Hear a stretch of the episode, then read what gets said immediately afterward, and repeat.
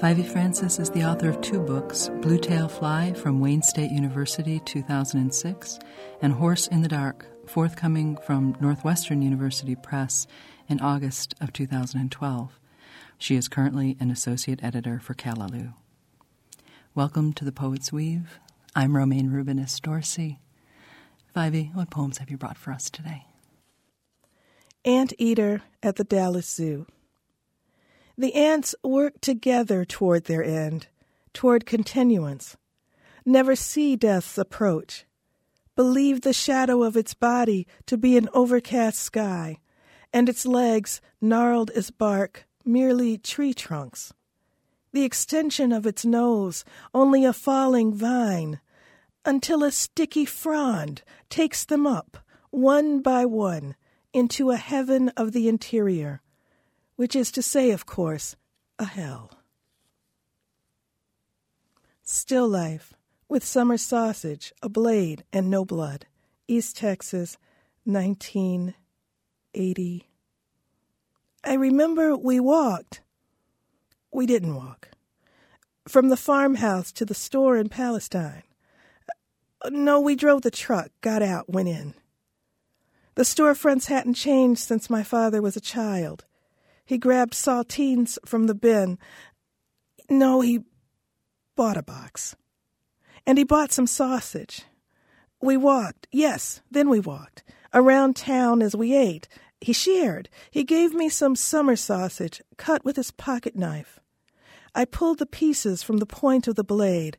I knew, I knew, nothing would happen, though he was silent, to alter this memory.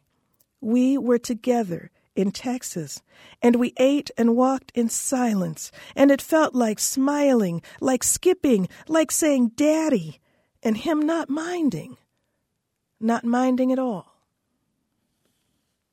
Pity the swine at succulents. Pig, pig, repellent chop, rutting hawk, sow of sorrows, hated by half the known world, cut down in your prime by the rest.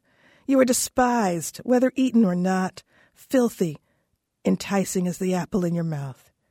Cows, when uneaten, are revered. A clover path lay before them as they, in dim eyed indifference, munch their cud. For those who do partake, bovines are admired for their marbling fat. And no one yells dirty chicken, though the chicken pushes its beak through its own small clods to find an undigested seed. So why detest the hog in its pen?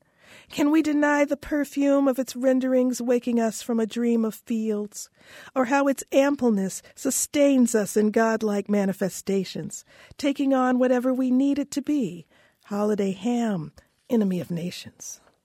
Pity the swine, its succulence, the delectable fat that will not be denied, tempting us into gluttony and shame, the sweet pink flesh hidden as desire and its object is so often hidden just below the bristle.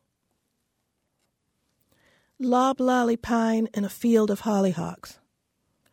There is sweetness, oh yes, there is, like a thin pistil of honeysuckle gone almost as soon as it sucked, like lips pursed just so, like a needled pine with blossoms at its feet and far afield, and the slobbering bees bobbing punch drunk, so sweet to inhale the late afternoon and the slight damp, hint of dew, or the rain to come, like the rough lick of animals, a whistle, a rude joke in the ear, trill of dying cicadas, a mouth of sour mead in the quickening day dear, but not innocent, not the purity of some child, no virgin's fount, no. Sweetness like joy must emerge from soil, from the torn fruit grown ripe to bitter, not the penitent's vision, nor the onanistic ecstasy of a lonely saint, but the sweetness found in a stain of wine, or the cloy of blood soup, thickening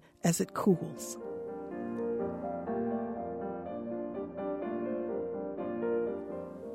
You've been listening to the poetry of Vievee Francis on The Poet's Weave. I'm Romayne Rubinas Dorsey.